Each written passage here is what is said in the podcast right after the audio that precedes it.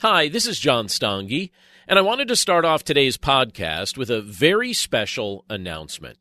A little over a year ago, I signed an agreement with Penguin Random House to release my next book titled Dwell on These Things, and the book will be in stores very soon, but in the meantime, I wanted to tell you a little bit more about what it's all about and why I was so excited to write it. And that's when I had the idea to reach out to my friend Kent Sanders. Kent is the host of the Daily Writer podcast. He's also an author, he's an agent for Morgan James Publishing, and he's a professor of communication arts at St. Louis Christian College. And Kent graciously agreed to interview me about the book for his podcast, and we decided to release the interview on both of our shows. So before I play the interview for you, I just wanted to encourage you to check out Kent's website, which is dailywriterlife.com, and make sure you subscribe to his podcast, The Daily Writer, if you're interested in writing, and you think you might have a book inside of you that you'd like to share with the world. Now, let's jump into the interview. John, thank you so much for making time to be on the Daily Writer podcast. Even though this is going to air on both of our shows, it's good to have you here and talk about this amazing new book that you've got coming out. So thanks for making time to do this. Thanks, Kent. I'm really grateful for you and for your willingness to host this. Thank you for the opportunity. Absolutely. It's totally my pleasure. Well, let's jump in, first of all, with a question that probably seems really, really simple, but I think this question can help unravel a little bit, really what this book is all about and what you are intending to accomplish with it. And that is, why did you write this book, Dwell on These Things? A while ago, I was just thinking through some things that are important to me in my walk with Christ and what it looks like for me in just my daily relationship with Him, what that looks like. And one of the things that I've realized over the years is that the Lord doesn't just want me to be proclaiming and preaching the gospel to other people, but I need to be preaching it to myself on a regular basis. And it dawned on me one morning that that would be a good topic for a book. I really wanted to write a book on what it looks like to actually remind yourself of the gospel on a daily basis and proclaim and teach and talk through the gospel. And since I'm trying to do that in my own life, I thought, you know, this would be a useful book concept because maybe it would help somebody else do that and encourage them in their walk with Christ as well. Don't you find that that is the case a lot of times with authors? You know, we both know a lot of writers, authors and content creators, that most of the best books come out of something in our own lives. Mm-hmm. Yeah, something that you feel strongly about and something that's had a huge impact on you. And so you end up wanting to share that with other people, hoping that that'll be a blessing to them as well. I felt like this book was something I felt very energized to write and very excited to write. And so when I was given the privilege to do this and to work with the publisher that I'm working with, I was really, really grateful for the opportunity. And I'm extremely excited. I'm almost impatiently excited for this book to actually end up in people's hands. My wife is as well. It's funny, we had... when I would write a chapter, one of my practices was I would sit down in our family room, typically with my wife and my oldest daughter, Hannah. And we would sit down, the three of us would sit together, and I would then read the chapter to them out loud and get their reaction and their initial response. So they were my initial test audience. And it's always, even when you're doing this in front of family, it's always an awkward feeling because you don't know what people are going to say or how they're going to respond to your art. You know, you're bearing your soul for them and you're thinking, all right, are they going to like it? Are they going to hate it? These are two people that are going to be brutally honest with me if it stinks. And the feedback that they gave me would keep egging me on to write the next chapter as they enjoyed it and felt like it was helpful for them and encouraging to them. And I would see their faces in my mind as I was writing chapter by chapter by chapter. And so it's definitely something I'm excited to be able to share with others. And I'm just super eager for it to finally be available because it's been in process here for quite some time. Who would you say is the ideal reader for this book? And I know that that's a question that's a little bit hard to unravel because lots of different types of people read every single book that's ever published probably. But if you could really identify one specific kind of person, what are the characteristics of that person who you had in mind as you were writing this? I like to read things that are helpful, things that prod me to do something.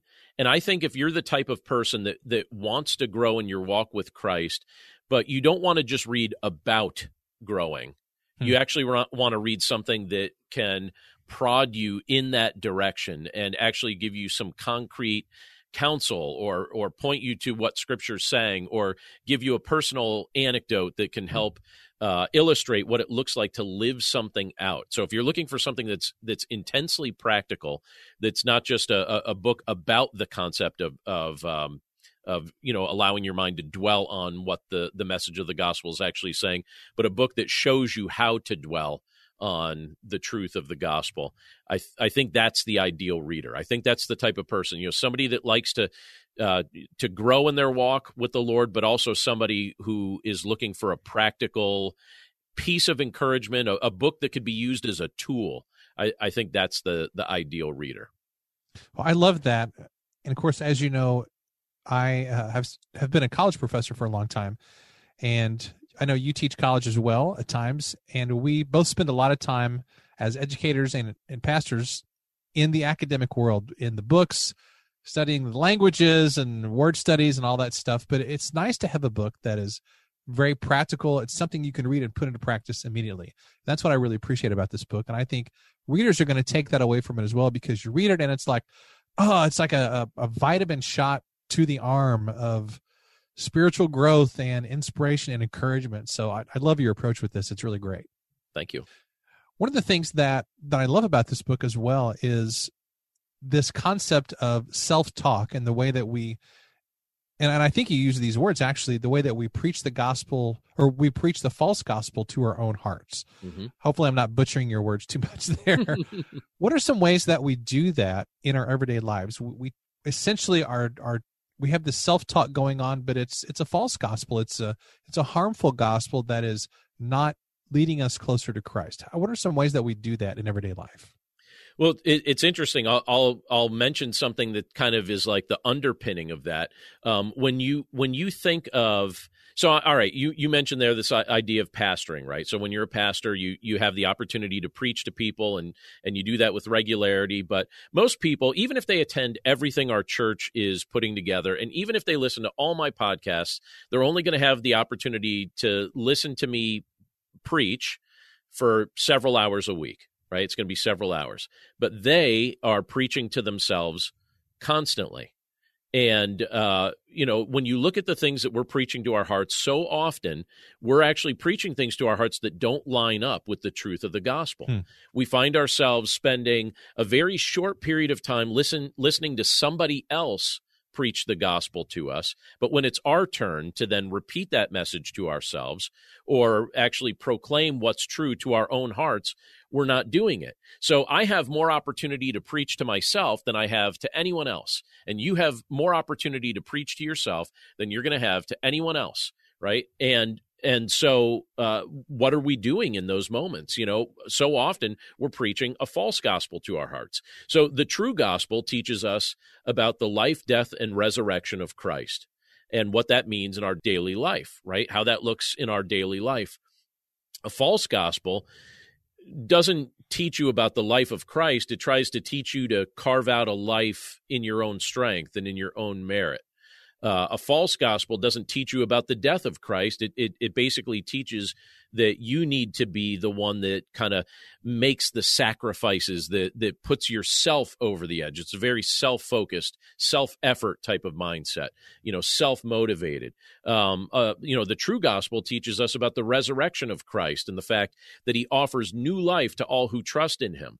A false gospel teaches that I need to somehow find that life for myself, or that I'm going to find that life and satisfaction through worldly things. And so often the things that we're preaching to our hearts actually line up with a false gospel, where we're basically saying, you've got to make your own way, you've got to right all your own wrongs, you've got to somehow make some sort of sacrifice to bring yourself into the favor of God, and forgetting about the fact that Christ has already paid the price for you, and that the favor that he shows you is not something that you could have earned or deserved. His love for us is not something that we can merit, but yet we treat a relationship with him as if it comes down to us deserving it or meriting it. And so often the things that we preach to our own heart, it basically comes down to us relying on our own strength, which is limited, instead of relying on Christ. And so I wanted to put together a book that actually showed us what does it look like to walk on a daily basis, relying on Christ to be your sufficiency instead of trying to be your own sufficiency. And so that's kind of the, I love that, kind of the theme of it. Yeah. I really, really love that. You know, it seems like we have difficulty sometimes speaking positively to ourselves. It's almost like many people love to beat themselves up for their sins, their past mistakes, their failings, whatever they feel like is an obstacle in their life. We love to beat ourselves up in Western culture for some reason, maybe in Eastern culture too, I don't know, but in Western culture for sure. What is it about our humanity or our fallenness or our psychology that makes us want to do that? Why do we just love this negative self-talk so much?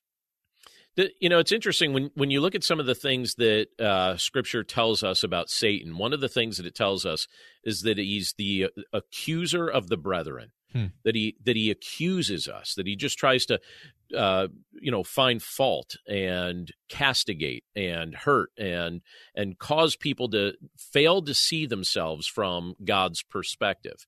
And then you look at what Scripture tells us in places like Ephesians 1. That's one of my favorite chapters in Scripture. Although it's funny, every time I say that something's a favorite chapter in Scripture, then I think of another chapter. I'm like, well, that's a favorite too. So the whole Bible is my favorite, but Ephesians 1 is one of those portions of Scripture that reminds us about how we're actually seen in God's eyes. And it counteracts this blame that I think Satan wants us to adopt as our mindset. And so I think we really struggle with that. You know, Satan gets in our minds, his priorities get in our thinking, and as a result, we start to think of ourselves from his perspective instead of from the perspective that Scripture outlines for us. If we're in Christ, we are seen as holy and blameless from the eyes of the Father, because as the Father looks at the Son, so too does he look at us. And that's something that I think we need to internalize, but it's something that we really struggle with. And I think sometimes it's just so difficult for us to think that the Lord would love us in such an unconditional way, because so many of the relationships we have in our day-to-day life are conditional. There's so many people in my life, even as a pastor, this drives me nuts. I'm just going to admit this, Kent. There are so many people in my day-to-day life, even as a pastor, that I realize that they don't truly love me in an unconditional way. They just basically put up with me as long as I do for them what they're hoping I'll do for them, or give them what they're hoping that I'll give them. And the second I don't, or the second I go off script, I learn so quickly how conditional that relationship was. And I have to admit, as somebody who invests his life in other people, that is one of the most discouraging things that I ever experience. And so I know for me, I have to come right back to the truth of the gospel in moments like that, where I'm reminded of the fact that my relationship with the Lord is not a relationship that's filled with all these conditions. He offered himself to me when I was living like his enemy. My relationship with him is based on what he has done to initiate it, not what I did to initiate it, because I wasn't looking for him. He came looking for me. And that's a very different perspective than what many of the relationships in this world that we experience are like. So many of them are conditional, and so many of them are based on us, actually fulfilling what the other person wants us to fulfill. And when we look at our relationship with the Lord, as Scripture outlines it, it tells us he came looking for us because we were lost and we were confused and our minds were in darkness. And he said, I'm going to offer myself to you, and all you need to do is trust me. And then he walks with us daily. And when I slip, it's not me that has to pick myself up. He picks me up. You know, I don't have to rely on my own strength. I don't have to rely on my own wisdom. I can rely on him. And the fact that his love for me is unconditional, it's something that's hard for me to adjust my thinking to, because I don't have too many relationships in my day-to-day life that operate purely with an unconditional kind of love. You know, it's fascinating because this message is applicable and meaningful to people who feel very discouraged. Maybe they're going through a very difficult time right now, but it's also applicable to people who are doing great, people who have a very successful business, or they have a successful life in whatever terms they would define that.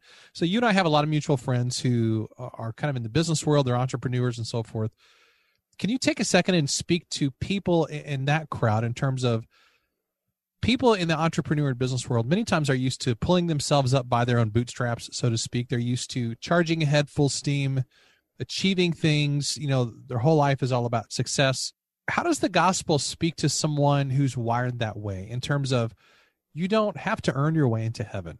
There's nothing you can do to make God love you. You can achieve all you want, but that doesn't actually change God's love for you. You are accepted, you're loved, you are beautiful and valued in God's eyes just the way you are.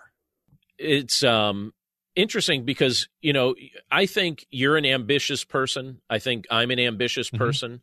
I tend to really enjoy spending time with people that I think are ambitious people and goal-oriented people. Yeah, I enjoy it. You know, I like that personality style. I learn so much from so many people, but I would say one of the faults that those of us that are ambitious have is we really do become overly self-reliant, and to the point where it can produce private anxieties that maybe we don't even tell people about, that we just kind of suffer in silence with.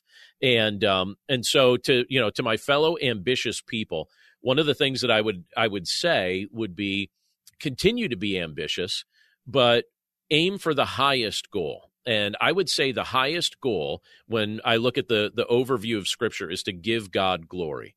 So if my highest ambition is to glorify myself, if my highest ambition is to achieve something of worldly stature, none of that is going to have any eternal consequence. It's not going to last, and it's also going to be the type of thing that's like a house of cards that can crumble so easily. It's got a very shaky foundation. But if my highest ambition is to give God glory, and if what I'm doing, I'm trying to do with an eternal perspective, it's going to last longer. It's going to have more of an impact. And I actually think it's more likely to enjoy his blessing as well, because I believe that the Lord seeks to bless the things that are seeking to give him glory. And sometimes they have impact in ways that we don't even realize when we're actually committing ourselves to accomplishing them. So as a fellow ambitious person, talking to a fellow ambitious person who's friends with lots of ambitious people, I would just encourage us to really wrestle with the highest ambition. What would it look like to, if that piece is missing, you know, if you've never really asked yourself, what would it look like to give God glory in my ambitions? I think that would be a question worth asking and maybe just seeking to add that piece if it's not there yet. So in writing this book, you obviously have in mind the person who is a person of faith. They follow Jesus. They believe the Bible is God's word and so forth. For someone who is not in that camp, maybe someone who doesn't share your faith in Christ, who doesn't believe the Bible, they don't attend church and so forth, maybe they would even describe themselves as an atheist or some other label. What kind of value would they find in this book? Because there are people listening to this, both on yours and my podcast, probably who don't put themselves in the Christian or faith-based category, but there's a lot of really, really good stuff in your book. So what are some of those things that they could cull or take away from your book, even if they don't necessarily share your faith perspective? So the book is obviously, and people could even hear from, you know, just the way I'm speaking today, but the book is obviously a book that doesn't hide the fact that I think Christ is the solution, right? So that's something I'm just going to be straight up and say Christ is the solution. But here's the funny thing that I've discovered in my day-to-day life. Growing up, most of my good friends, I would say, were not people that necessarily shared my faith. I mean, I had plenty of friends that also shared my faith, but many of my friends did not share my faith. And I would like to think that there'd still be something of value that they found in our relationship, even though we didn't come from the same faith perspective. And I have to tell you now, even though, you know, I've been a full-time pastor for 23 years, many of the people that I consider really good friends, whether it be people here in our community, in our neighborhood, people that I've met just through other common interests, they don't really come from my same faith perspective. And so if they read this book, they're obviously going to hear a lot about issues related to faith. But I think it's also something that can help them really wrestle with concepts that maybe they've been wrestling with in regard to their own self-talk. So, you know, when I through some of the chapters in the book, and it's, you know, 31 sections, because it's actually a book that I want somebody to read over the course of a month. So I want them to start with one, read through that chapter and focus on it for the day. But like when you look at day one in the book, day one talks about the fact that you are loved more deeply than you realize. And I think that that's a foundational concept. So I think that there's something in that concept that somebody certainly from a faith perspective is going to take something from. But when that concept gets developed, I think it's edifying for anybody to start thinking about this concept. Like, is it possible to think that I am loved more deeply than I even realize? Or how about day four? You know, when you get to day four, in that chapter, I talk about the fact that any trial can be an occasion for joy. So any trial can be an occasion for joy. So whether you share my same faith perspective or not, I think that it's a very helpful thing to be able to look through the occurrences of your life and the occasions that are coming up that might test you and say, okay, something good can come from this. I think I need to remind myself of this in the midst of the trial, that any trial can be an occasion for joy. And obviously I share some personal experiences in that chapter that I hope people will find helpful and applicable.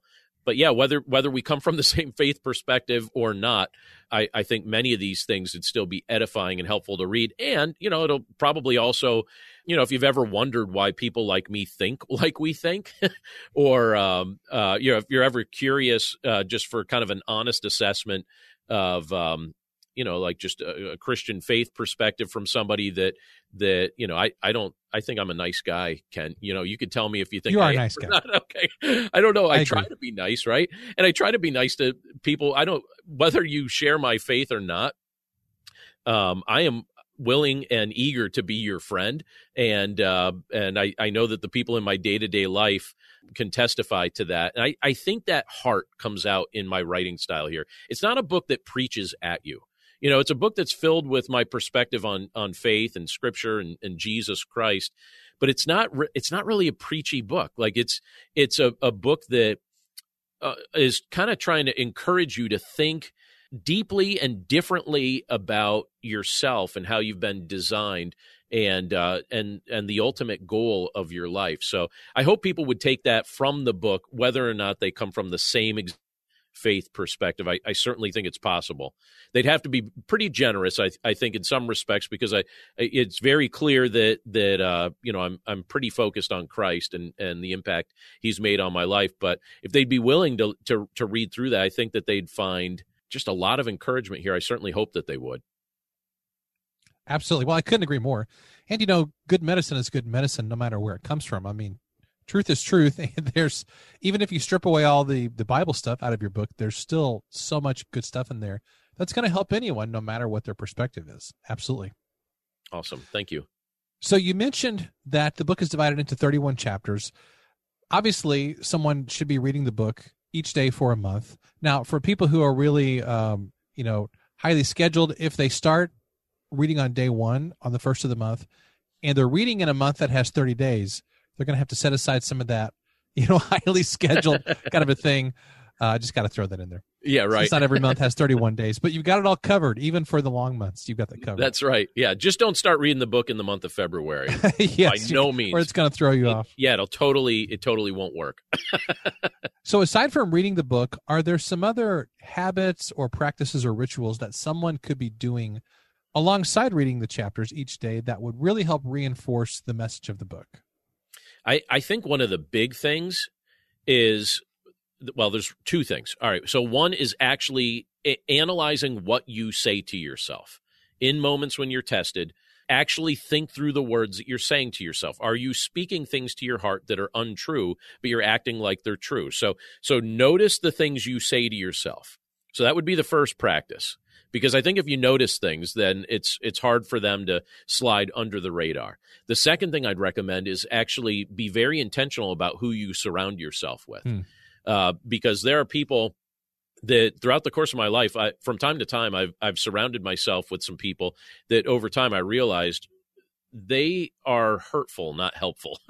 And I've had to pause certain relationships over the course of my life. It's not that I'm not willing to be friends with somebody, but when you discover you've got somebody in your life who really just has a knack for bringing you down and maybe even is doing that intentionally, you want to start examining what messages you're allowing your heart to believe based on the people that you invite into your life. Hmm. For example, I realized several years ago that there was somebody that I allowed to, really take a kind of a big part in my life as far as like my daily schedule or my weekly schedule that had a knack for making me feel terrible about myself.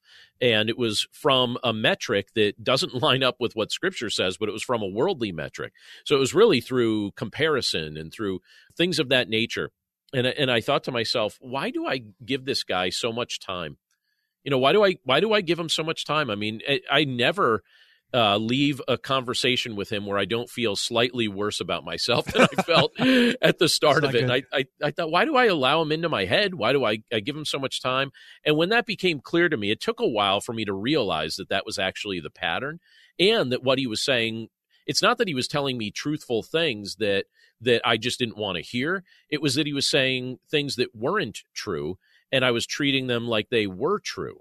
And when that became clear to me, I thought, you know what? I need to limit the amount of time I spend with this person, because the more time I'm spending with them, the more those things get in my head, and it's not really helpful. And so I had to change that up a little bit, and I was glad that I did. So those would be the two things. Analyze what you're saying to yourself. Is it true? Is it helpful? Is it wise? And kind of call it out a little bit, maybe even kind of make note of some of the things that you're saying to yourself, because if they're not true, if they're not in line with the truth, you don't want to keep preaching those things to your heart. And then just be careful who you let influence you. Be careful who you allow to speak into your life. Make sure that you're welcoming those to speak into your life who speak truth. And if you discover that somebody is ultimately proclaiming something that's unhelpful, unwise, and untrue, it's not that you can't necessarily be friends or family with that person, but you want to be very intentional about how you allow them to speak into your mind and into your heart. Great advice. Really great advice. Now that's sometimes easier said than done. It's easy to do on social media. You can unfollow people. You can block people if needed. That's kind of an extreme thing, but sometimes it is necessary. It is. I've done it plenty. and I have too, I confess. Yeah. When it comes to somebody that you see in your everyday life, maybe it's even a relative or a neighbor or somebody at your church or workplace, do you have any suggestions for people who need to pull away from those relationships, but also doing it with some semblance of grace and not causing an undue amount of conflict or problems? Is there a way to do that where it's not like ripping off a Band-Aid and right, causing all kinds of pain and hurt feelings? I think in most cases like that, probably the best approach to take would be to ask yourself, okay, how do I typically respond to this person? And if typically you feel provoked by them, you don't want to give them more ammo. So maybe it could be a moment where you just stay silent or just give kind of a non-committal answer like, okay, that's interesting. Thanks for sharing that. But the bigger part of what I think we need to do is just make sure that in however we're responding, we are utilizing the fruit of the Spirit. So when you look at Galatians 5, and Galatians 5, it talks about this idea that the fruit of the Spirit is love, joy, peace, patience, kindness, goodness, faithfulness, gentleness, and self-control. And so when you're interacting with somebody who tends to provoke you and maybe takes you to a spot that you don't really enjoy going, ask yourself, all right, which fruit of the Spirit could I respond to that person with? Is it love? Is it kindness? Is it gentleness? Do I need to exercise some additional self-control here in how I respond to this person? And then not giving them fodder to really come back at you with constantly. If it's somebody that really, just takes what you say and tries to use it against you constantly, well, then don't give them too much that you have said. Just kind of nod and be polite, but, don't give them too much ammo. There is a really good principle here of that sometimes when our relationship with someone is kind of strained or there's conflict there or an unhealthy relationship, we tend to always blame the other person. But maybe the problem is us. You know, maybe by fixing ourselves and having better self-talk and following many of the things that you laid out in this book, maybe that actually has a healthy impact on those relationships without doing anything confrontational. It's just we become different, and therefore it changes that relationship. It's kind of a crazy principle when you think about it, but it's so true. Yeah, because I mean, none of us can control another person. The only person we have even some semblance of control over is ourselves. And I think that if we make a habit of teaching these truths and preaching these truths to our hearts, you know, the fact that we're loved more deeply than we realize, that we can walk by faith rather than sight to experience greater joy, the fact that any trial can be an occasion for joy. You know, if we make a habit of preaching these things to our heart, one of the other benefits is that the words that are harmful that come our direction from other people really start to bounce off, because our tank is so full of truth that we can sniff out a lie a lot quicker, and it doesn't have as much impact on us. I remember, I think it was George Whitefield. Do you ever hear the name George Whitefield, famous evangelist from centuries ago, right? And I think I have this story right, but I think somebody had written him a letter, and they had just insulted him about all sorts of things, and I don't even know what the letter said. And he responded in such a way that showed that his heart was so saturated with the truth of the gospel that not only was he proclaiming it to other people, but he had been saying it to himself over and over, that he was able to respond with grace. And he replied with a letter of his own to that person. And he said, "Thank you for your correspondence. I appreciate it. I read every word. And I just want you to know that I know so much worse things about myself than you'll ever write down. And I just wanted to thank you for your letter. Thanks, George." I love that. Yeah, I'm paraphrasing that. He said it more eloquently, but I always got a big kick out of that, because I thought, what a perfect way to respond. You know, I know way worse things about myself than you could ever put on paper. So thanks for your letter. Bye. I know that you wrote this book before the events of 2020. Yes. But it's interesting how relevant, I would say even more relevant, your book is now, because changing ourselves is such a great way to change the people around us and to have a positive impact in a time and in an age where there's so much hatred, there's so much unhappiness, discouragement, depression, lots of crazy things happening in the culture right now. We're recording this in December 2020. Who knows what next year holds? But how are some ways that your book has become even more relevant than what you imagined whenever you conceived of this whole project? So as a pastor, one of the things I do is a lot of counseling. I have had more counseling this year than any year of my ministry. So I've been pastoring for 23 full years at this point.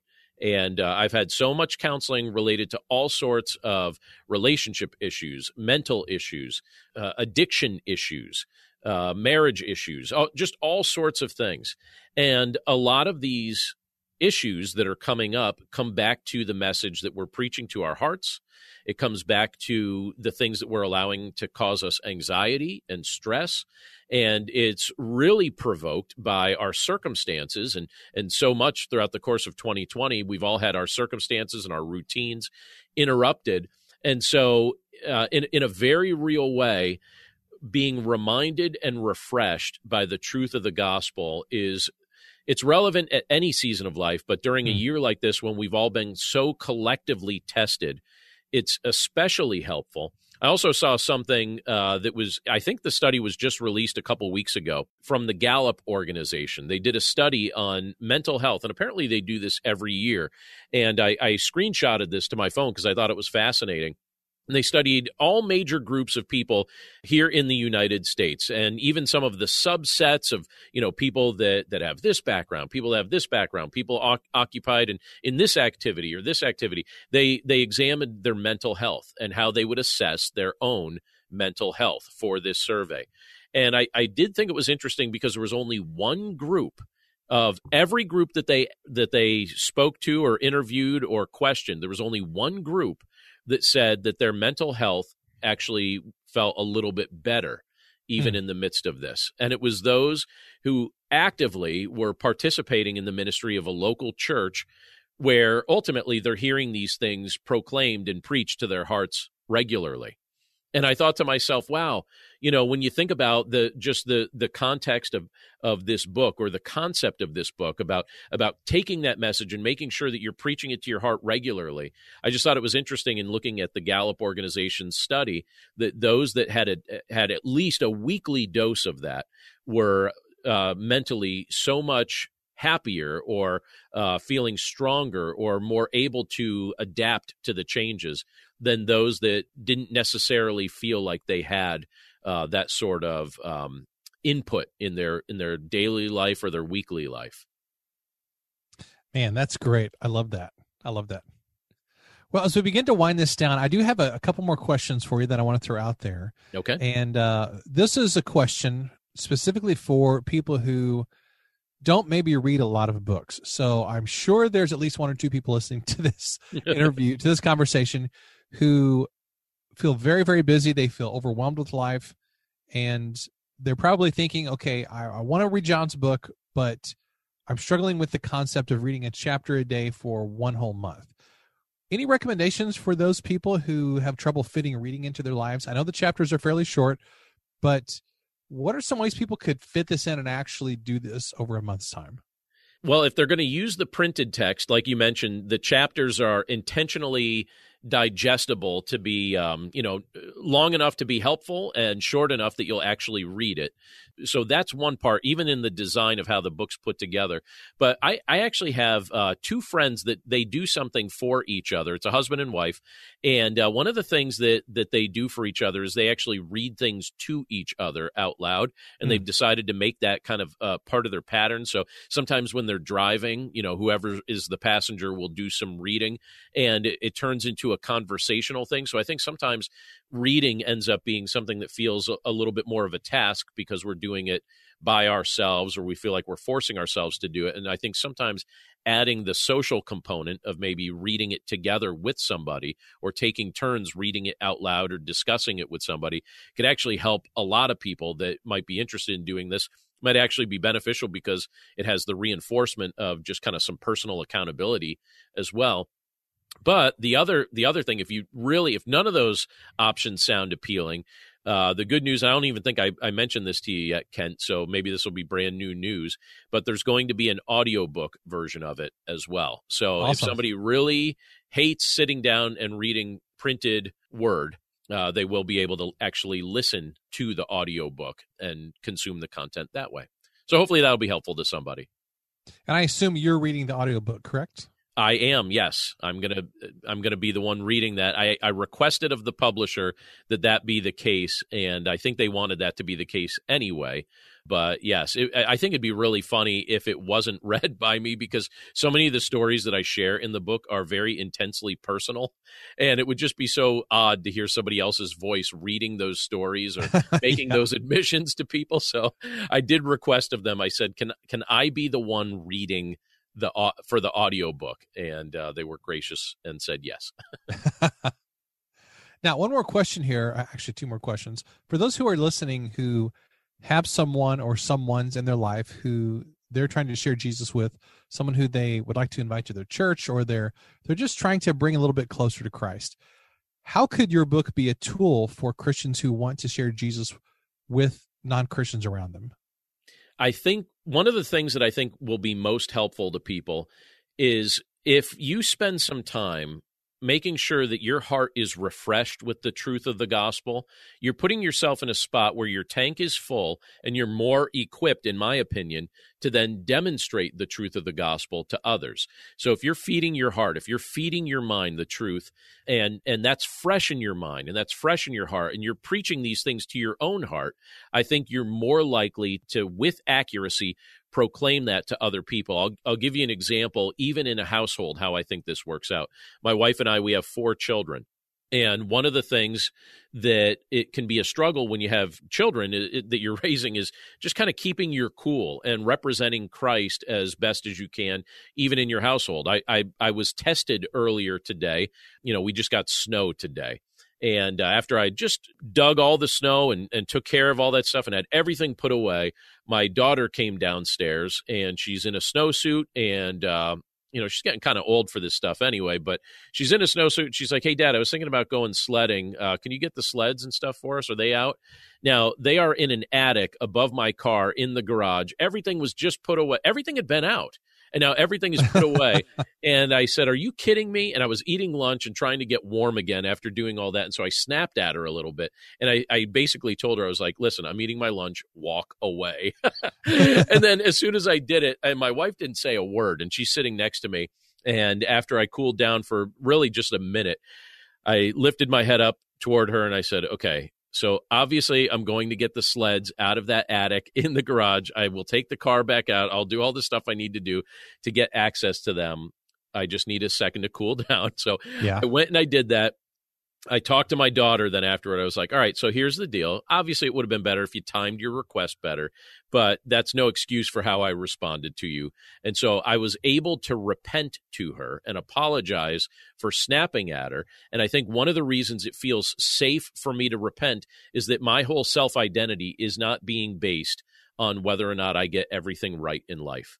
Yeah. I can goof up and still be confident of the fact that the Lord loves me, even on the days when I goof up and snap at my child because I'm tired and I'm cold and I'm trying to warm up, and she asked me something that I want to hear in the moment or whatever it may be, and then I can repent to her and say, I'm sorry that I did that. I should not have responded to you that way. And I'm able to do that because, again, my self-worth is not based on whether or not I get everything right. It's based on who Christ is and what he's done for me. And if I can keep preaching that message to my heart, I think I'll more quickly repent to my children when I lose my cool. I think I'll treat my wife differently as well.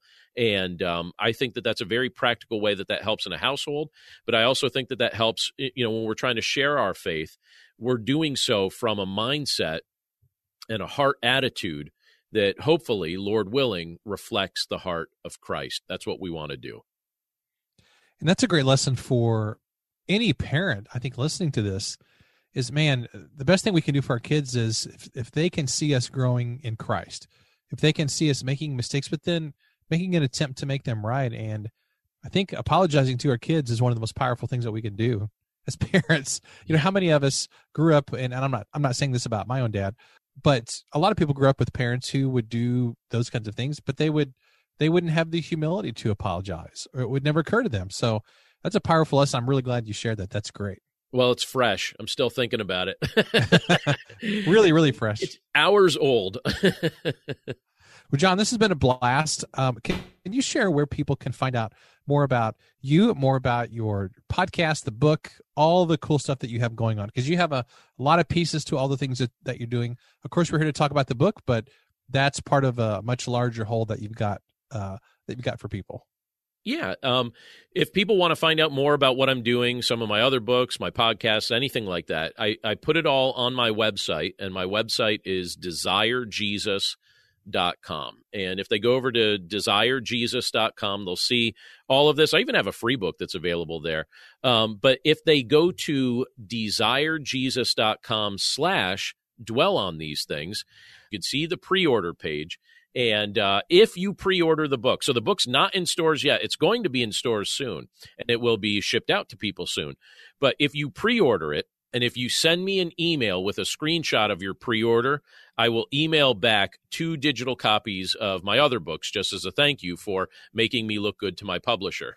So the publisher is really excited about the pre-sales. So if you pre-order the book, if you order it before it's available in stores, you'll get it when it comes out. It'll be mailed to you, but I will send you 2 other books for free as a thank you. I'll send you digital copies of a couple of my other books if you just screenshot your receipt from pre-ordering it. And again, you can do that all at desirejesus.com/dwell on these things. And my email address is john@desirejesus.com. That's where you can send your screenshot of your receipt. Fantastic. Thanks, John, so much. And I do want to say, when your book comes out on the pub date, I want to be the first person to go into my local Barnes & Noble and snap a photo of me holding the print copy of the book. Oh, definitely do that. I hope it's going to be there on that day. That would be a blast. It better be, or else I'm going to have to call management and say, hey, what's the deal? What's going on here? Well, I'll just have to request that they get it sent in. Yeah. So I will make sure. I know the manager there, so I will make sure it happens. All right. Nice. Well, John, thanks so much. Ken. This has been a blast. Oh, it's been a pleasure as well for me. I really appreciate you hosting this interview, and I really like the questions that you asked. That was some great questions there, and I hope it was helpful for someone that's listening. Well, I learned a lot, so and I think that listeners will as well. So thanks again. Thanks, Kent.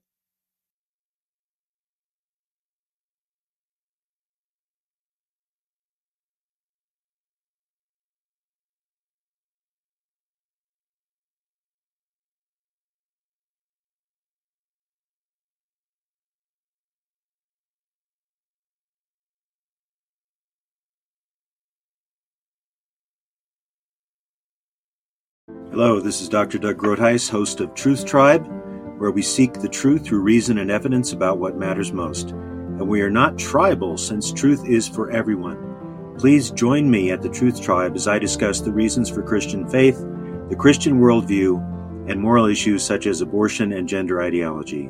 To listen now, go to lifeaudio.com or search Truth Tribe on your favorite podcast app.